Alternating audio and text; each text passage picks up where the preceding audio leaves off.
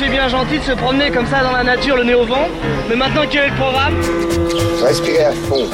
Oxygénez-vous, profitez-en. Eh bien, moi, je plonge. Et voilà, c'est reparti pour un tour. C'est l'histoire d'un cinéaste, grand voyageur qui avait le goût de l'aventure. Avec sa caméra, il est allé dans le monde entier, de la Mongolie au Canada, en passant par la Sibérie et l'Islande. Et après plus d'une vingtaine d'années à parcourir le monde en tous sens, notre cinéaste voyageur, Jean-Michel Bertrand, a eu envie de se poser dans une vallée perdue des Alpes, la vallée de son enfance, pour y vivre une nouvelle grande et belle aventure. Il s'est mis en tête de filmer, dans leur milieu naturel, des loups sauvages dont il suspectait la présence dans cette vallée reculée. Mais les loups ne se laissent pas approcher facilement. Alors patiemment, il les a attendus. Pendant trois ans, il est allé régulièrement bivouaquer dans la vallée, en toute saison, qu'il vente ou qu'il neige. Une quête qu'il raconte dans un très beau film intitulé La vallée des loups. Nous vous proposons une nouvelle diffusion de son passage par notre bivouac. Et en fin d'émission, nous retrouverons Pierre Josse, notre traîne savate planétaire préféré. Il nous emmènera à la découverte des villes fantômes. Voilà pour le programme de la deuxième partie de notre bivouac. Dans les siècles passés, les loups vivaient sûrement dans cette vallée inhabitée. Depuis quelque temps, une intuition m'obsède. Et s'ils revenaient ici, dans cette vallée secrète, si boyeuse et préservée C'est pour ça que je suis là, de retour au bivouac, par cette fraîche soirée de printemps de retour au bivouac. Ainsi commence votre film La vallée des loups, Jean-Michel Bertrand. Vous vous mettez en tête d'aller observer euh, ces loups dans cette vallée reculée. Elle est superbe, cette vallée, votre film. Les, les images sont incroyables. Décrivez-nous cet endroit que vous connaissez parfaitement bien. Eh bien, cette vallée, c'est un peu la vallée de rêve, quoi. En plus, c'est une vallée qui me parle énormément parce que c'est la vallée de mon enfance. Enfin, c'est un endroit dans lequel j'allais quand j'étais gamin. Alors évidemment, enfin quand j'étais ado, disons, avec les copains pour bivouaquer, et, et, c'est cet endroit, pour moi, c'était avait déjà un parfum d'aventure. C'est ça qui est incroyable, c'est-à-dire qu'on allait bivouaquer, on, faisait notre petit feu, mais on n'allait jamais très loin. Mais c'était déjà un voyage. Et, euh, et après, il y a eu, euh, comme vous le disiez, cette cassure, euh, ces voyages de par le monde. Mais en même temps, j'ai toujours habité dans ce coin-là des Hautes-Alpes. Mais vous, vous, vous, vous, vous la gardez secrète, on a compris, mais vous la décrivez même pas. Là, tout de suite, vous partez sur d'autres voyages. Mais euh, à quoi elle ressemble? Fermez les yeux et dites-nous qu'est-ce que vous voyez quand vous pensez à cette vallée dont vous connaissez tous les recoins, tous les reliefs? Ce que je vois, c'est un étage d'altitude incroyable. On parle d'assez bas. On part à 2300 mètres à peu près, 1400 mètres. On monte à près de 3000 mètres. Donc on a euh, une variété incroyable de biotopes, de végétation et de faune. C'est une vallée qui est inhabitée. C'est une vallée dans laquelle il n'y a pas de d'élevage de, de, ou de ou de troupeaux euh, en été, donc elle est complètement en dehors de tout ça. Et c'est pour ça que, que, que cette vallée c'est un peu comme une bulle. Euh, c'est un endroit qui est qui est comme idéal. Alors évidemment on ne donne pas l'adresse de cette euh, de cette vallée, mais elle n'est pas seule non plus. Il y en a d'autres de vallées comme ça. Et en fait je crois que simplement quand on regarde autour de chez soi, surtout quand on a la chance d'habiter dans les Hautes-Alpes et, et dans cette région qui est quand même très préservée, eh bien, on peut faire de grands voyages et observer des endroits magiques comme ça, tout près de chez soi. C'est un peu un, retour aux sources, hein, cette aventure que vous avez choisi de vivre dans cette vallée pendant euh, pendant trois ans, puisque euh, entre, vous l'avez dit, entre les, les, moments où vous y passiez votre votre enfance, votre adolescence, et le moment où vous y retournez, euh, il s'est passé pour vous mille et une aventures. Vous avez énormément voyagé. Hein, vous êtes parti aux quatre coins du monde. Votre premier long métrage, c'est en Islande que vous êtes allé. Pourquoi vous aviez choisi euh, l'Islande pour ce film? Bah, L'Islande, ça fait quand même rêver. quoi. C'était le premier doc que je faisais de voyage, parce que j'avais rencontré des gens qui m'ont permis de faire ce métier-là. Euh, moi, je rêvais de filmer les animaux près de chez moi. En fait, c'est ça qui est fou. Quand j'ai quitté l'école à 16 ans, c'était pour filmer les animaux près de chez moi. Et puis les rencontres, les hasards de la vie m'ont amené à voyager. Et quand j'ai commencé à voler de mes propres ailes et que j'ai pu réaliser mon premier film de voyage, j'ai choisi l'Islande évidemment parce que c'est un pays complètement surréaliste. Euh, j'étais fou du Seigneur des Anneaux, de Tolkien et autres. Et c'est vrai que dans ce pays, on rencontre aussi ce côté complètement brut de la nature, évidemment le feu, la glace, les déserts, euh, des choses qui bah, qui font rêver quoi. Et ensuite euh, un, film qui viendra ensuite qui est qui est moins en rapport avec la nature, qui est plus sociologique. Vous allez à Belfast, à, Dublin pour témoigner euh, de, de la misère des enfants des rues qui survivent en élevant des, des chevaux.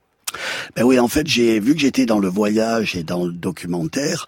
Euh, j'étais parti en Irlande parce que l'Irlande me parlait aussi, mais en fait, elle m'a beaucoup plus parlé d'un point de vue sociologique que d'un point de vue nature. Alors j'ai fait des séquences sur les oiseaux marins et tout ça, mais j'ai été vraiment très très touché par ces gamins dans les banlieues de Dublin euh, qui vivent dans des conditions vraiment très précaires avec de la drogue, de gros trafic, et ces, et ces adultes euh, formés en association qui les aident à sortir de tout ça en élevant des chevaux, des poules, ils vont ramasser les œufs le matin, ils sont avec leurs chevaux au milieu d'immeubles tagués, complètement surréalistes, et c'est ça qui m'a parlé. Et c'est là aussi que j'ai commencé à avoir un décalage avec le film de voyage proprement dit. C'est-à-dire qu'on n'était pas dans le taxi mauve, on n'était pas dans l'Irlande telle qu'on l'attendait. Mais je crois qu'on a, j'avais envie de toucher un petit peu de cette âme irlandaise. Et toujours pour un peu picorer dans votre œuvre cinématographique, ensuite vous, vous allez en, en, Mongolie rencontrer les, les, nomades. Là, on retourne plus proche de la nature. Hein, ah oui, alors là, la Mongolie, près d'un an et demi en Mongolie, euh, en été, en hiver, sous les yourtes, à cheval, en essayant déjà de rencontrer les loups, parce que moi je rêvais des loups, eh évidemment, il n'y en avait pas chez moi à l'époque, et j'en ai jamais vu un, parce que voilà, les nomades euh, ont des troupeaux, et puis en général, quand les loups approchent, ben, on met un petit coup de pétoire, et les loups se méfient beaucoup. Mais ça a été aussi très très fort pour moi, et c'est là que j'ai eu un vrai déclic, là, parce que j'ai dit, je parle des nomades mongols. Je, je suis quelque part euh, l'occidental qui parle à leur place. Je me sentais un petit peu mal à l'aise. Et je me suis dit, le gars, en été, il n'a pas envie d'aller à Saint-Trope. En hiver, il n'a pas envie d'aller au ski. Euh, il est bien chez lui, et moi, quand je suis chez moi dans les Hautes-Alpes, je suis bien aussi. Alors mm. pourquoi ne pas raconter mes rêves à moi? Et c'est vraiment après ce film sur la Mongolie que j'ai que j'ai décliqué, quoi. Ouais. C'est-à-dire, il y a vraiment eu un peu cette prise de conscience. Après avoir bourlingué, avoir voyagé pendant plus d'une vingtaine d'années, tout d'un coup, vous vous rendez compte que vous avez envie d'être euh, chez vous, dans votre vallée, que l'aventure, vous avez envie de la vivre euh, à deux pas, que c'est plus une, une manière d'être, une façon de regarder qu'une une façon d'enquiller les kilomètres? Ben ouais, c'est ça. Pour moi, le voyage est très subjectif. C'est vraiment et il y avait un petit côté dans ce que je faisais, euh, bien de consommation, on va dire. Alors, je pense qu'il y a mille et une façons de voyager, des façons extraordinaires de voyager. On peut voyager très loin, très près, et le le voyage pour moi n'a rien à voir avec la distance. Et donc le voyage qui qui me parlait le plus et dont j'avais besoin, c'était de retrouver mes racines, ce rêve d'enfance qui m'a quand même fait quitter l'école, comme je le disais mhm. très tôt, pour essayer euh, de, de, raconter mes propres émotions. Alors avant les loups, avant les loups, il y a un film qui préfigure un peu, qui est un peu dans le même esprit que, que cette vallée des loups. C'est Vertige d'une rencontre, film sorti en 2010. Là, vous allez à la rencontre euh, des aigles. Oui, c'est un peu une esquisse de la vallée des loups. En fait, ça a été la rupture entre ce travail dans les dans les voyages, dans les documentaires et le film de cinéma qui pour moi est finalement enfin, me correspond mieux parce qu'il est très ouvert. Le cinéma reste un lieu de liberté totale. Et j'avais envie de faire un film animalier, pas comme les autres. Au lieu de filmer les aigles super bien, etc., j'avais envie de raconter comment on fait quand on veut voir des aigles, parce que les aigles m'ont toujours fait rêver. Quand j'étais gamin, les aigles étaient en voie de disparition. Quand on avait vu un aigle, on avait tout vu. Alors là, depuis la protection dans les années 70, l'espèce s'est bien bien reconstituée et donc j'ai voulu raconter comment un gars euh, passionné euh, ce comment fait ce gars pour essayer de filmer les aigles. Et en mhm. fait le film raconte ça. C'est vraiment une préfiguration de la vallée des loups. Oui il y a vraiment un lien de parenté on dirait presque euh, que la vallée des loups c'est le second volet de ce de ce regard sur la nature que vous avez décidé de, de porter avec cette nouvelle façon de filmer. Très éloigné effectivement des documentaires animaliers classiques où on voit les animaux de très près avec de gros plans. Parfois on fait appel à des des animaux euh, plus ou moins euh, sauvages, on filme dans des réserves, alors que là, euh, c'est c'est plus ils planent sur votre film, ces aigles, mais on cherche pas forcément le, le gros plan à tout. Voilà, moi je, je, trouve que c'est tellement important ça parce que vous avez deux solutions. Soit vous voulez faire une super image d'aigle, vous embauchez un aiguier, un dresseur d'aigle et vous faites poser l'aigle au pied d'un glacier sur une belle barre rocheuse. Vous mettez huit caméras, trois drones et vous faites des images de folie d'aigle. Soit vous décidez de rencontrer l'aigle sauvage. Alors vous apprenez euh, où sont ses perchoirs, où il va se poser, etc. Ça déjà, ça met un an ou deux.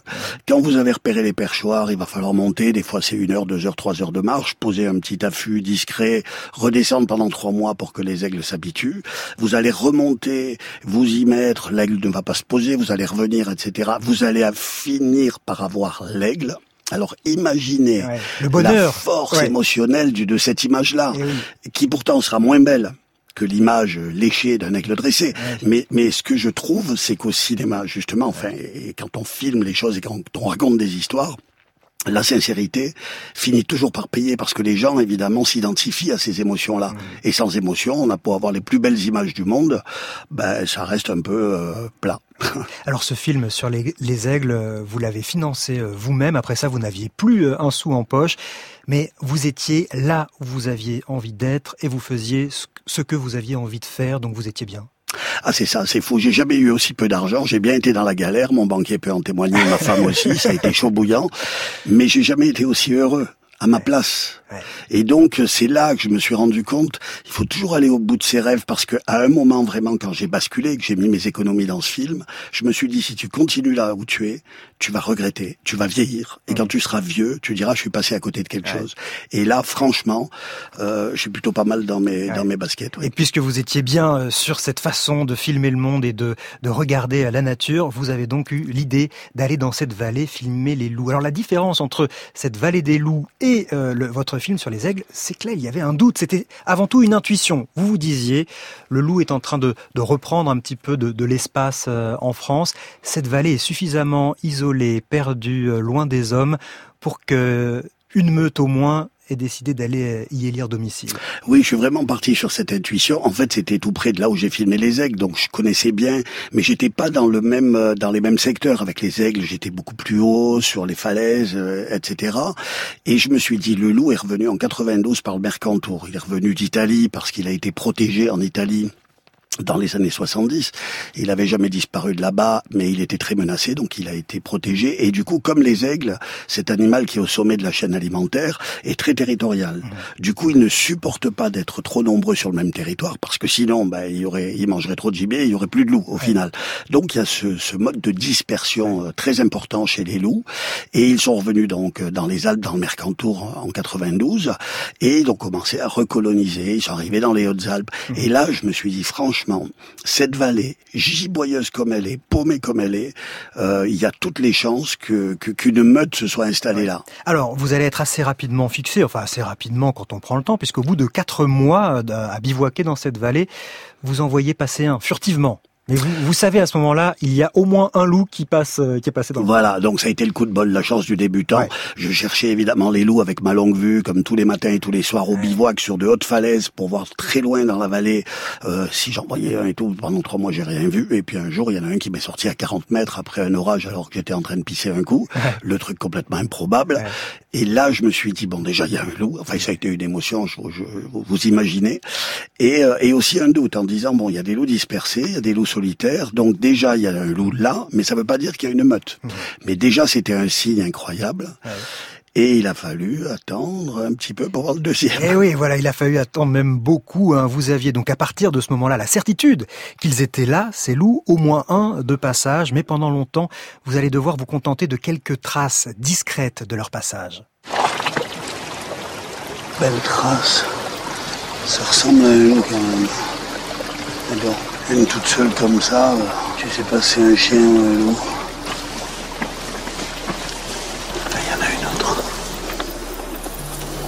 Balèze. Non. Il que de l'herbe.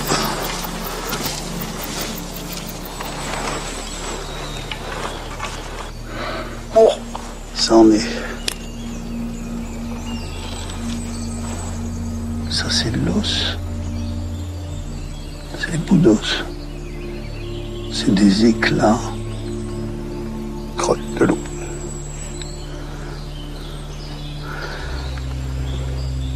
J'ose même pas l'abîmer. Mais ça c'est sûr. Les poils, les os, la taille. Allez, je la laisse. Trop beau. On l'a bien compris, hein, c'est devant une crotte de loup que vous êtes en train de vous émerveiller euh, de la sorte. Euh, c'est vraiment euh, pour vous toute la moindre trace est source d'émerveillement, Jean-Michel Bertrand. Ben oui, parce que en fait ce film, je pense qu'on aura l'occasion d'en parler plus tard, mais il y a, en fait ce film Il y a vraiment plusieurs niveaux là-dedans. Et, et, le premier niveau, c'est le niveau de l'enquête. C'est vraiment un polar. Et j'ai vécu ça comme un polar. Et ça vous amuse d'ailleurs. On sent, il y a vraiment ce, ce plaisir du détective en filature. Ah, complètement. Complètement. Et c'est, et c'est vraiment, alors chaque fois qu'il y a un indice, c'est, c'est une, c'est un cadeau énorme. Alors il y a eu les traces, il y a eu les crottes, il y a eu les fameuses caméras automatiques que j'ai euh, mis sur les arbres pour essayer de, de voir si les loups passaient par là de nuit comme de jour. Alors évidemment au début il y avait tout, j'ai eu mmh. toute la panoplie sauf les loups, et petit à petit ça a avancé comme ça. Donc ça, ça, ben ça, ça, ça vous porte complètement. Moi, j'adore ça. Vous allez, Jean-Michel Bertrand, nous raconter ces trois années passées dans cette superbe vallée à bivouaquer en toute saison et par tout temps. Nous allons voir si les loups ont fini par s'habituer à votre présence et ce que vous avez pu observer?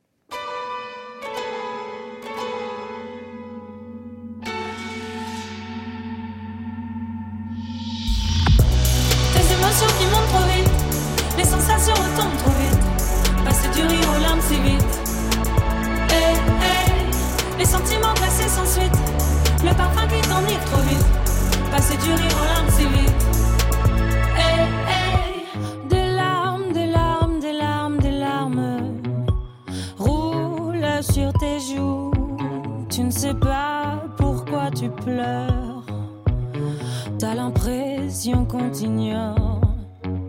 Quitter la fête avant la fin. Claquer la porte avec fracas. On ne s'inquiétera pas pour toi. Tu fais ça deux fois sur trois. Tes émotions qui montent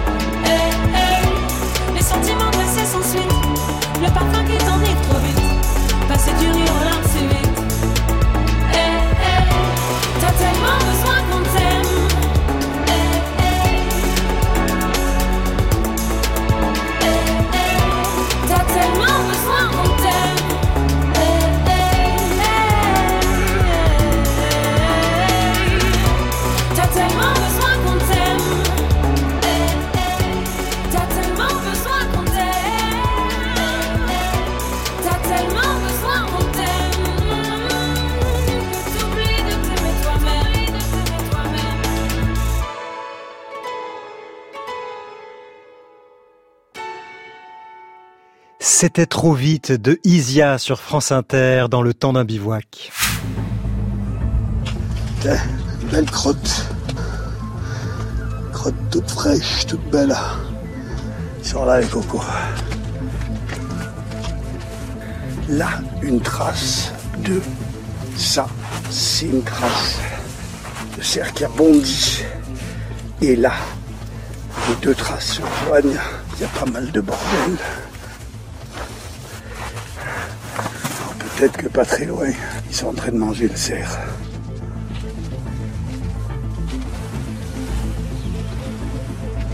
Waouh Mais là, ils n'ont pas fait que passer. Ils me font tourner en bourrique.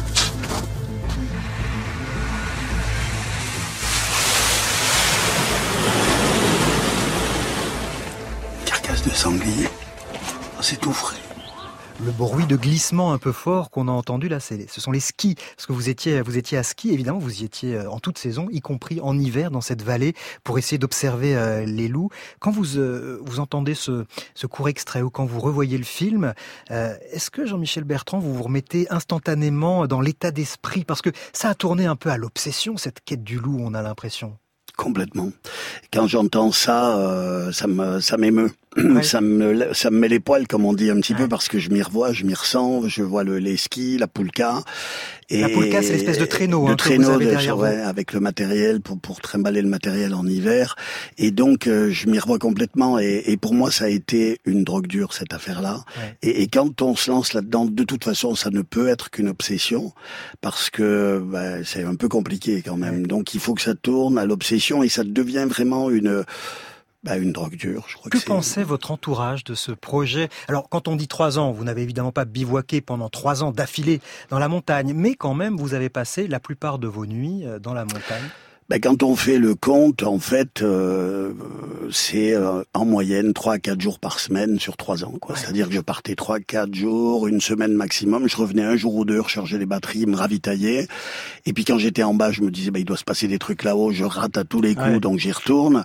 Et euh, mon entourage, je crois qu'ils ont été relativement euh, poli, euh, compréhensif. Les, copains qui me disaient ouais tu sais le loup c'est quand même pas les aigles, ça va être chaud. Euh. Mais j'y croyais, puis j'avais ces fameux indices. Pour ma femme ça a été assez difficile aussi parce que j'ai été vraiment très absent, beaucoup plus que lorsque je partais en voyage. C'est assez marrant parce ah que j'ai été quand vous alliez loin à l'autre bout du monde. C'est vrai parce qu'en fait ce qu'elle me dit c'est qu'elle a ressenti beaucoup plus l'absence parce que j'ai été pris dans ma tête et les trois quarts de la semaine là-dedans. Et puis puis euh, aussi au niveau des même des euh, des producteurs, des gens qui sont lancés dans ce projet, c'était pas évident de trouver des producteurs euh, à qui on dit on va peut-être filmer un animal qu'on ne verra jamais. Donc là, il faut arriver à être suffisamment convaincant, passionné. alors il y a eu il y a eu des, des, des petits déclics, il y a eu des étincelles et c'est tout le miracle de de la vie et de la passion. Et des gens et notamment sur France Inter avec Denis Chessou que je rencontrais au début et qui est, et qui est maintenant un ami et qui, et, qui croyait à, ce truc-là. Ah oui, ça a pu que lui plaire, hein, ah un projet pareil. Lui, il était content, le Denis et tout, il y croyait. Et, et, moi, quelque part, je me disais, bah, si le Denis, il y croit, euh, euh, pourquoi pas Mais, mais je, je, sais maintenant que par derrière, il disait, euh, il a peut-être mis la barre un petit peu haute, quoi. Mais il y a eu tout un truc comme ça de d'émulation. Mais tout ça ne passe que par la passion. Et alors, vous aviez une technique particulière pour approcher, parce que évidemment, vous aviez la foi, en tout cas, vous, vous y croyez à votre projet, mais aussi il faut, euh, il faut y aller avec un certain savoir-faire. Est-ce que vous aviez une, une technique, une stratégie pour approcher ces loups? Alors, en fait, j'ai là aussi eu une intuition, et une intuition aussi qui était basée sur euh, sur les, récits de Furley Mowat, euh, qui date d'il y a 30 ans, qui était un, scientifique canadien qui a aussi une expérience avec les loups. Et lui, bah, il il buvait beaucoup de thé, il faisait pipi partout. Euh, et il marquait son territoire parce que les loups marquent leur territoire. Ce sont des animaux très curieux. Et en fait, c'est un peu des commères, quoi. C'est-à-dire que euh, ils contrôlent leur boulot. Bon, évidemment, c'est de chasser, de nourrir leurs petits, de se nourrir, mais c'est aussi de contrôler le territoire par mmh. rapport aux autres loups et aux autres animaux parce que, je le répète, ils sont très territoriaux.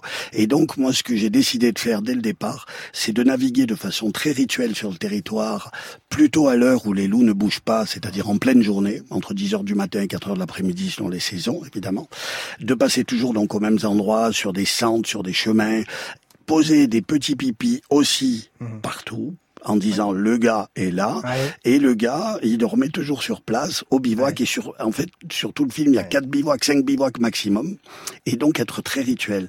Et au départ voilà c'est c'est c'est c'est un peu faire le Mowat qui m'a inspiré ça et mon instinct vous vouliez les habituer à votre présence. Pas forcément marquer votre territoire, mais qu'ils vous, ils vous considèrent comme faisant partie du décor. Voilà, je marquais mon territoire pour qu'il n'y ait pas de doute. Mhm. C'est-à-dire, euh, je suis là, il est là, euh, il, est passé par là, il passe toujours par là, donc les loups deviennent peut-être curieux. C'est ce que je me suis dit. Mais quand j'ai passé une année entière sans les voir, vous avez douté. Je peux vous dire que, ouais, là, je me disais peut-être que tu l'as, tu l'as pris à l'envers le truc. Et alors, vous avez aussi disposé des sortes de, alors entre guillemets, pièges, pièges caméra, c'est-à-dire des, des petites, des petits boîtiers qui se déclenchent au moment où quelque chose passe devant eux. Pas forcément un loup, mais en tout cas au moment où de l'activité se produit euh, devant eux. Alors là aussi, il a fallu euh, les disposer à des endroits stratégiques, ces petits pièges caméras. Ah, ces caméras automatiques, ça a été incroyable. Et là aussi, ça avait un côté euh, ludique, un peu comme un gamin.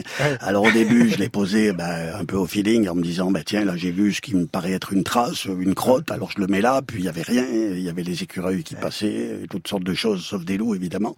Vous voyez plein de choses, hein. à chaque fois quand on vous déballez ces, ces photos, c'est... Ah moi j'adore. J'adore parce qu'il y a un côté aussi, quand, quand je rentrais à la maison un jour ou deux, justement, où j'étais au bistrot avec les copains, je leur disais, putain les gars, là la caméra, elle y est, elle tourne, quoi, si jamais il passe. Et donc il y, a ce côté-là, mais en même temps, on peut, on peut pas aller les relever trop souvent, parce que sinon on est trop intrusif, et donc faut les laisser deux mois, trois mois. Et donc on y pense, on y pense. Et on se rend compte, alors quand on relit la carte, qu'on voit les images, on se dit, ben tiens, ce soir-là, j'étais là, à un bivouac qui était à 5 km de là. Parce que vous avez l'heure à laquelle se sont passés les, événements. Et, donc, il y a, un côté comme ça de, de, ces caméras qui restent à votre place, et je les ai mises vraiment en scène dans le film, parce que ça me paraissait essentiel. Ah oui, oui, ah, c'est très réussi cette partie-là. On vous voit, d'ailleurs, on vous voit euh, découvrir à chaque fois ces nouvelles vidéos qui ont été captées en votre absence, et vous découvrez ça un peu comme un enfant déballe ses cadeaux de Noël. On dirait le mal alpha, le dominant. Il pisse là où j'ai pissé. Fabuleux. Voilà, je commence à faire partie du décor.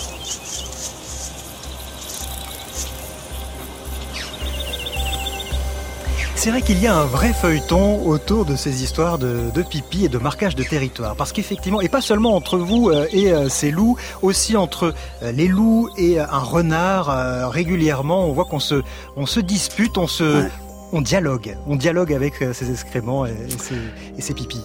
Ah ouais, j'ai eu une séquence incroyable et ça, bon, ben c'est la chance. Mais comme disait euh, justement euh, Robert Renard, grand naturaliste, il disait faut fatiguer la chance. Et, et, là, je crois que j'ai réussi à la fatiguer le jour où j'ai un loup qui a fait caca devant un piège.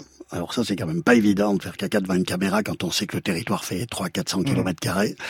Et derrière cette crotte de loup, alors là, je laisse la surprise évidemment euh, aux spectateurs, mais il s'est passé des trucs absolument incroyables en une semaine de temps. Et là, on se rend que c'est un feuilleton, c'est un feuilleton. et il se passe des trucs dans la nature sans qu'on s'en doute, et tout le monde est dans le coup. Le lièvre, euh, le sanglier, le renard, la biche. Enfin, vraiment, on est chez, chez Disney là. Oui, oui, oui, c'est vrai, c'est vraiment ça. Oui, j'avais pas pensé, mais il y a un côté un peu euh, Walt Disney dans cet échange entre les différents euh, animaux. Euh, alors, vous, vous vous déplacez parfois avec vos chevaux hein, dans cette dans cette nature. pendant trois ans, vous allez comme ça euh, aller de bivouac euh, en bivouac. À partir de quand vous commencez à les, à les apercevoir pour de bon, ces loups? En fait, là encore, un petit coup de chance quand même, au bout d'un an, et où je commençais vraiment à péter les plombs et à me dire, euh, tu t'y prends mal.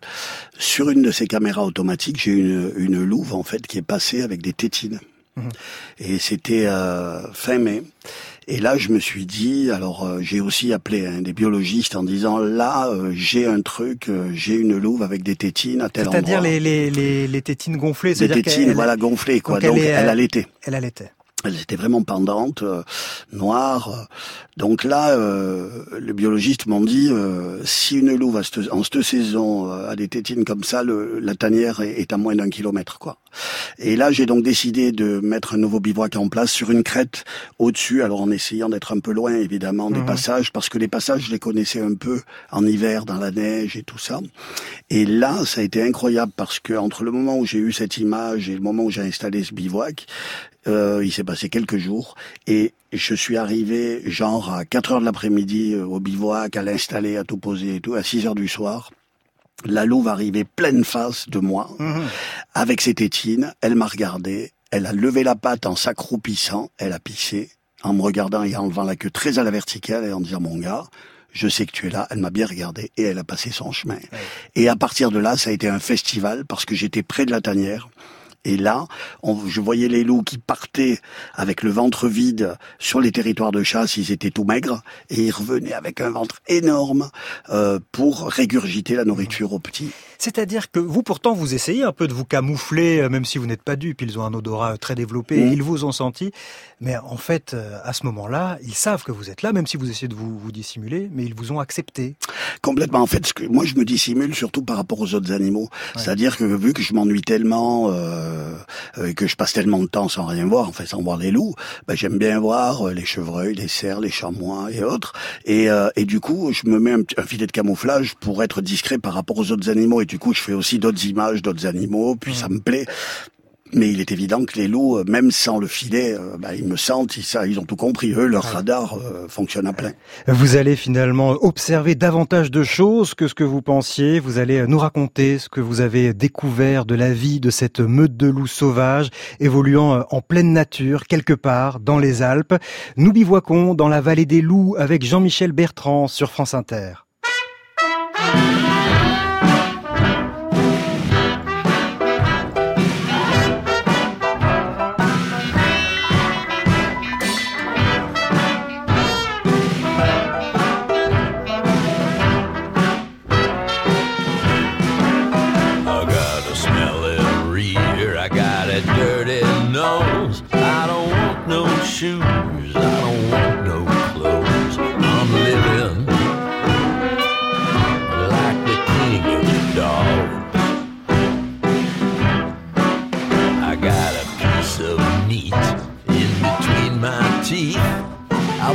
Your throat if you move on me. I'm sovereign. Cause I'm the king of the dogs.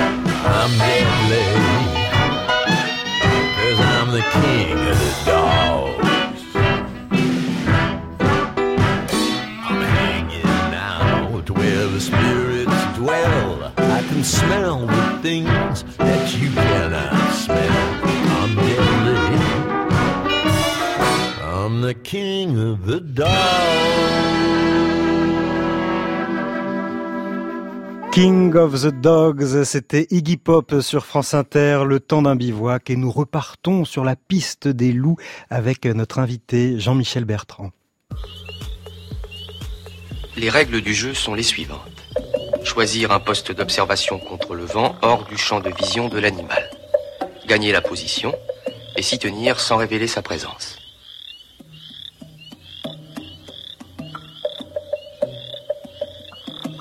Les plans ayant été déjoués, j'ai décidé de changer les règles. Partant du principe qu'on se méfie de ce qu'on ne comprend pas, j'ai décidé de me montrer le plus possible. Je m'exhibe.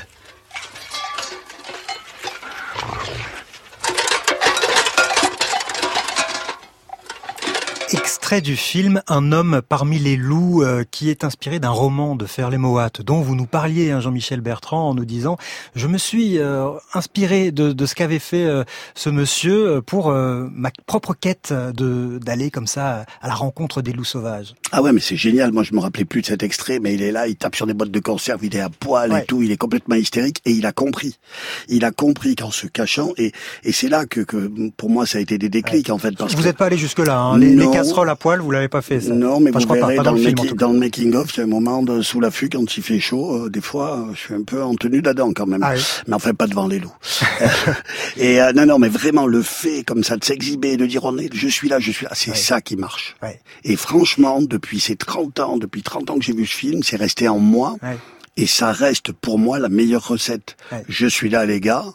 Vous êtes curieux, je vous veux pas de mal, il va se passer des trucs. Ouais. C'est assez contre-intuitif, hein, parce qu'on se dit il faut se cacher, il faut Ben se oui. mettre Mm. euh, surtout euh, pas visible, mais de toute façon, vous l'avez dit, ils nous sentent, ils, nous sentent, captent, ouais. donc ils autant, savent ce qu'on a mangé, ils savent tout, ils ont des radars incroyables. Est-ce qu'une fois qu'ils étaient habitués à votre présence, ils se sont approchés de vous ou est-ce qu'ils sont toujours restés à, à bonne distance? Ils sont quand même restés à bonne distance, 80 mètres en général. J'ai eu des coups, j'ai raté des plans fabuleux quand j'étais en train de prendre mon petit déj à 8h30 du mat parce que je pensais que tout était fini et puis la meute entière me passe à 30 mètres. Euh, je remets la caméra en route et puis j'ai la fin du, la queue du peloton, on va dire. Donc ils m'ont fait des coups un peu surprenants, mais c'est toujours eux qui décident évidemment. Moi je reste à la même place et en général la distance était de 80 100 mètres et 100 150 mètres pour les jeunes, euh, pour ne pas justement euh, être trop présent et, et- et les imprégner de, de ma présence. Combien de loups composaient la meute que vous observiez?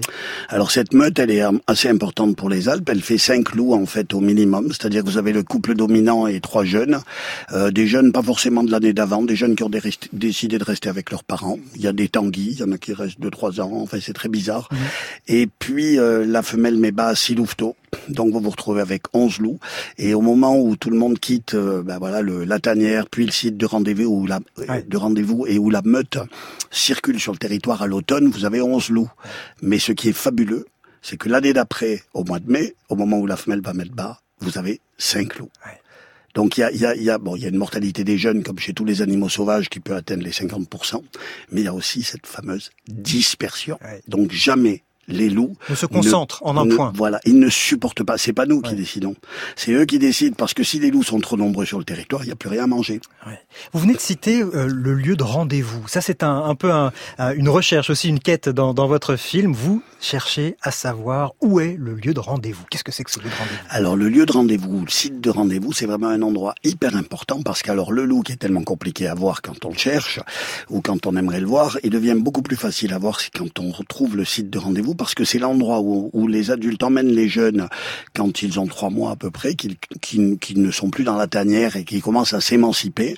Ils vont les emmener à cet endroit et en fait les jeunes vont attendre les adultes qui partent dans leur chasse Mhm. et vont leur ramener à manger. Et donc ça peut durer deux, trois mois. Moi, ils sont restés au même endroit pendant trois mois, mais des fois le site des rendez-vous peut changer. Mais c'est vraiment le site de rendez-vous, comme son nom l'indique. Quand on vient là, on sait qu'on va rencontrer des louveteaux. Et donc ça, c'est un luxe incroyable. Mais ça veut dire que vous avez pu voir comment ces loups euh, s'occupent de, des petits. Un peu, c'est une partie du comportement que vous avez pu euh, Ah oui, j'ai vu des trucs incroyables, déjà des jeux incroyables comme des petits chiots, ils s'amusent et tout ça. Et puis parfois, vous avez des jeunes. Et alors, ce qui est marrant, c'est que je m'attendais à ce que ce soit plutôt les dominants qui viennent s'occuper, euh, euh, éduquer, on va dire, les, les petits. Et en fait, ce sont plutôt les frères et sœurs de l'année d'avant, les oncles et tantes qui viennent euh, jouer. Et là, j'avais une jeune femelle qui, tous les soirs, à 8 heures du soir, à la tombée de la nuit, venait jouer et leur apprendre à ritualiser, en fait, à se mordre sans se faire mal, à s'impressionner. Parce qu'en fait, voilà, pour ne pas avoir besoin de vrais combats, il y a un gros travail de ritualisation. Il y, a, il y a quelque chose qu'on peut redire. On l'a un peu dit en début d'émission, mais prenons le temps de, de le redire parce que on se dit quand vous décrivez ça qu'on a déjà vu ça 100 fois dans n'importe quel documentaire euh, animalier. Mais souvent dans les documentaires animaliers, ce sont des, des animaux plus ou moins dressés, en réserve, euh, à l'état semi-sauvage. Mais on a très peu d'images, pour ne pas dire pas du tout d'images, de ces loups dans leur milieu naturel euh, complètement sauvages, qui sont euh, euh, pas du tout habitués à l'homme. Mais c'est là, là, enfin moi c'est là, c'est pour ça que j'ai fait ça, hein. parce que finalement aller filmer dans un zoo, euh, même si c'est un zoo qui est dans les bois, bon ça m'intéresse absolument pas. Et puis quand on connaît ces animaux, quand on voit la distance qu'ils parcourent, le besoin d'espace qu'ils ont, c'est horrible de les voir enfermés. Et donc du coup, moi quand je regardais ces louveteaux, pour vous donner un exemple, j'étais assis, j'étais sous mon petit pain bouffé par les fourmis et tout, mais c'est pas grave, je les regardais et je me disais, il y a dix mille ans, ben, il y avait peut-être un gars sous un autre pain qui regardait la même chose. Et donc vous faites un voyage dans le temps, vous vous, vous projetez dans des dans des choses incroyables parce que le loup, ben, il était là depuis très longtemps. Et les fameux sites de rendez-vous, les, ces fameux endroits qui sont quand même situés là dans les Alpes en altitude, sont des endroits qui n'ont pas beaucoup bougé et qui n'ont pas été exploités par l'homme. Et donc on se projette. Et c'est là qu'est toute la poésie, toute la philosophie et le plaisir. Donc euh, non, pas du tout envie de filmer d'animaux captifs. Et vous n'avez pas non plus euh, voulu approcher la tanière. Pour quelle raison? Ben la tanière, c'est la chambre à coucher. Euh, ça, c'est mon copain Kouloumi qui me dit toujours ça. Mon colo, il me dit ouais, c'est la chambre à coucher. C'est vrai. Non, j'avais vraiment pas du tout envie d'approcher la tanière parce que c'est leur intimité. et, là aussi, dans le film, il y a toujours quand même des messages. Et, et parce qu'aujourd'hui, la photo animalière ou le cinéma animalier est aussi à la mode, on, a une surenchère souvent de gens qui veulent les images les plus exceptionnelles, les scoops, euh, les petits dans la tanière. Et, et moi, ce que j'aime au contraire, c'est dire, ben voilà, ils m'ont déjà fait un cadeau énorme, on va les laisser tranquilles. Et, et clairement, je ne sais pas où est la tanière. Je sais dans quelle petite forêt mhm. elle est, à 4 ou 500 mètres près, mais je suis jamais allé la chercher, même hors saison, à l'époque où ils l'ont quittée, parce que j'avais l'impression, voilà, c'est pour moi, euh, c'est pour moi une espèce de règle de déontologie. On les laisse tranquilles, on va pas approcher trop leur intimité. Ce soir-là, alors que la lune presque pleine montait dans un ciel rose, éclata le cœur des loups. Deux groupes se répondaient, et parmi eux une voix haute. Les voix alternaient, montant et descendant en une polyphonie sauvage et pourtant musicale. Notre nature a perdu une de ses plus grandes voix, des plus émouvantes, avec le chant des loups dans l'air glacé.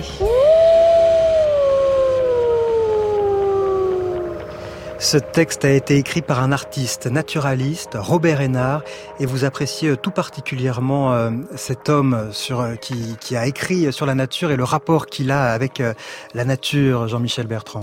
Ah oui, Robert Hénard, quand quand j'écoute ça, c'est pareil. Quelle émotion, quel écrivain, quel talent qui n'a pas tellement connu le retour du loup un petit peu et qui allait essayer de les voir dans les pays de l'Est assez loin. Et c'est vraiment pour moi quelqu'un de fondamental qui est euh, assez peu connu, qui est un artiste, un philosophe suisse.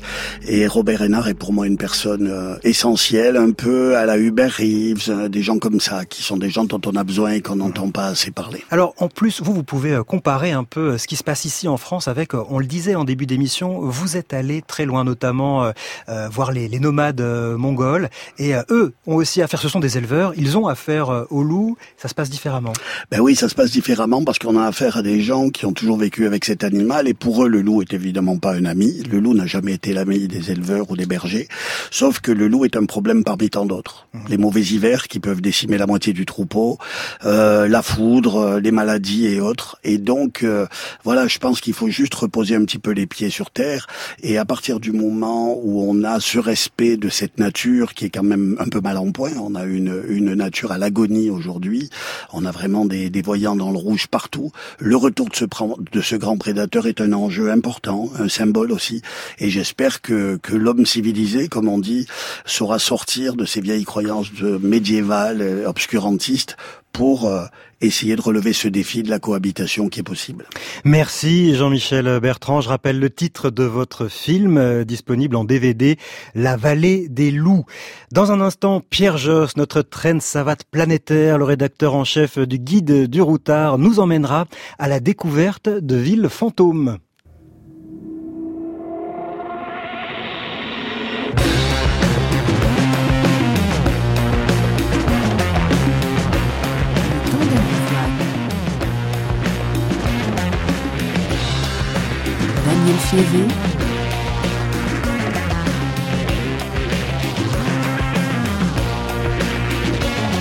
Sur France Inter.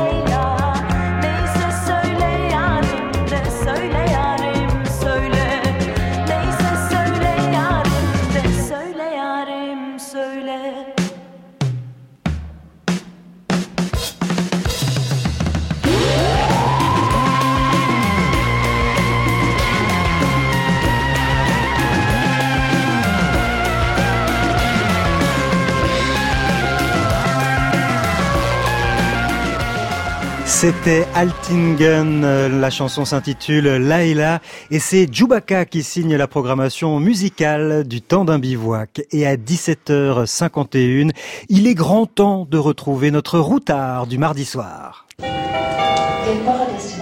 Quand c'est pas le bateau, c'est l'avion, toujours les valises. Sur France Inter. Un jour à Bornéo, un jour à Shanghai, baiser de Russie, un banco à Bangkok. Le temps d'un bivouac. Mais je vous dis qu'il nous aura tout fait Tout, tout, tout Bonjour Pierre Josse. Salut Daniel. Vous êtes rédacteur en chef du Guide du Routard. Quelle nouvelle destination insolite vous nous proposez de découvrir aujourd'hui? Eh bien écoutez, je vous emmène de, de, par le monde à la découverte de villes euh, qui ont peut-être existé, mais en tout cas qui jaillirent de terre de par la seule volonté d'un roi, d'un dictateur et d'un riche potentat, souvent une nouvelle capitale au milieu de nulle part, souvent symbole de la mégalomanie ou d'un fantasme délirant d'autocrate. Et puis, pour de nombreuses raisons euh, politiques, historiques, euh, climatiques, elles furent abandonnées, voire jamais habitées. Et pour moi, en voyage, ce genre de découverte, alors là, c'est les doigts de pied en éventail. les doigts de pied en éventail. En tout cas, ça s'annonce insolite. Vous nous emmenez où donc exactement, Pierre? Eh ben, pas, pas vraiment loin. Je vous emmène en Italie, euh, à Sabionetta, à 33 km de Mantoue. En 1565, le duc Vespasien Ier de Gonzague en avait marre, mais marre de Mantoue. Il rêvait de vivre sa ville, une ville à lui tout seul, suivant ses goûts, ses désirs, et puis surtout, surtout, un même architecte qui va la construire, d'ailleurs en 25 ans, il a mis le temps, et aujourd'hui, c'est un pur joyau renaissance à 100%, avec le vrai premier théâtre couvert d'Europe, et une programmation, il y a eu Monteverdi, les premiers, euh, les premiers opéras, etc.. Problème, c'est qu'à peine construite, le duc eut la mauvaise idée de mourir et la cour, qui n'avait pas digéré le déménagement, se hâta de retourner à Mantoue.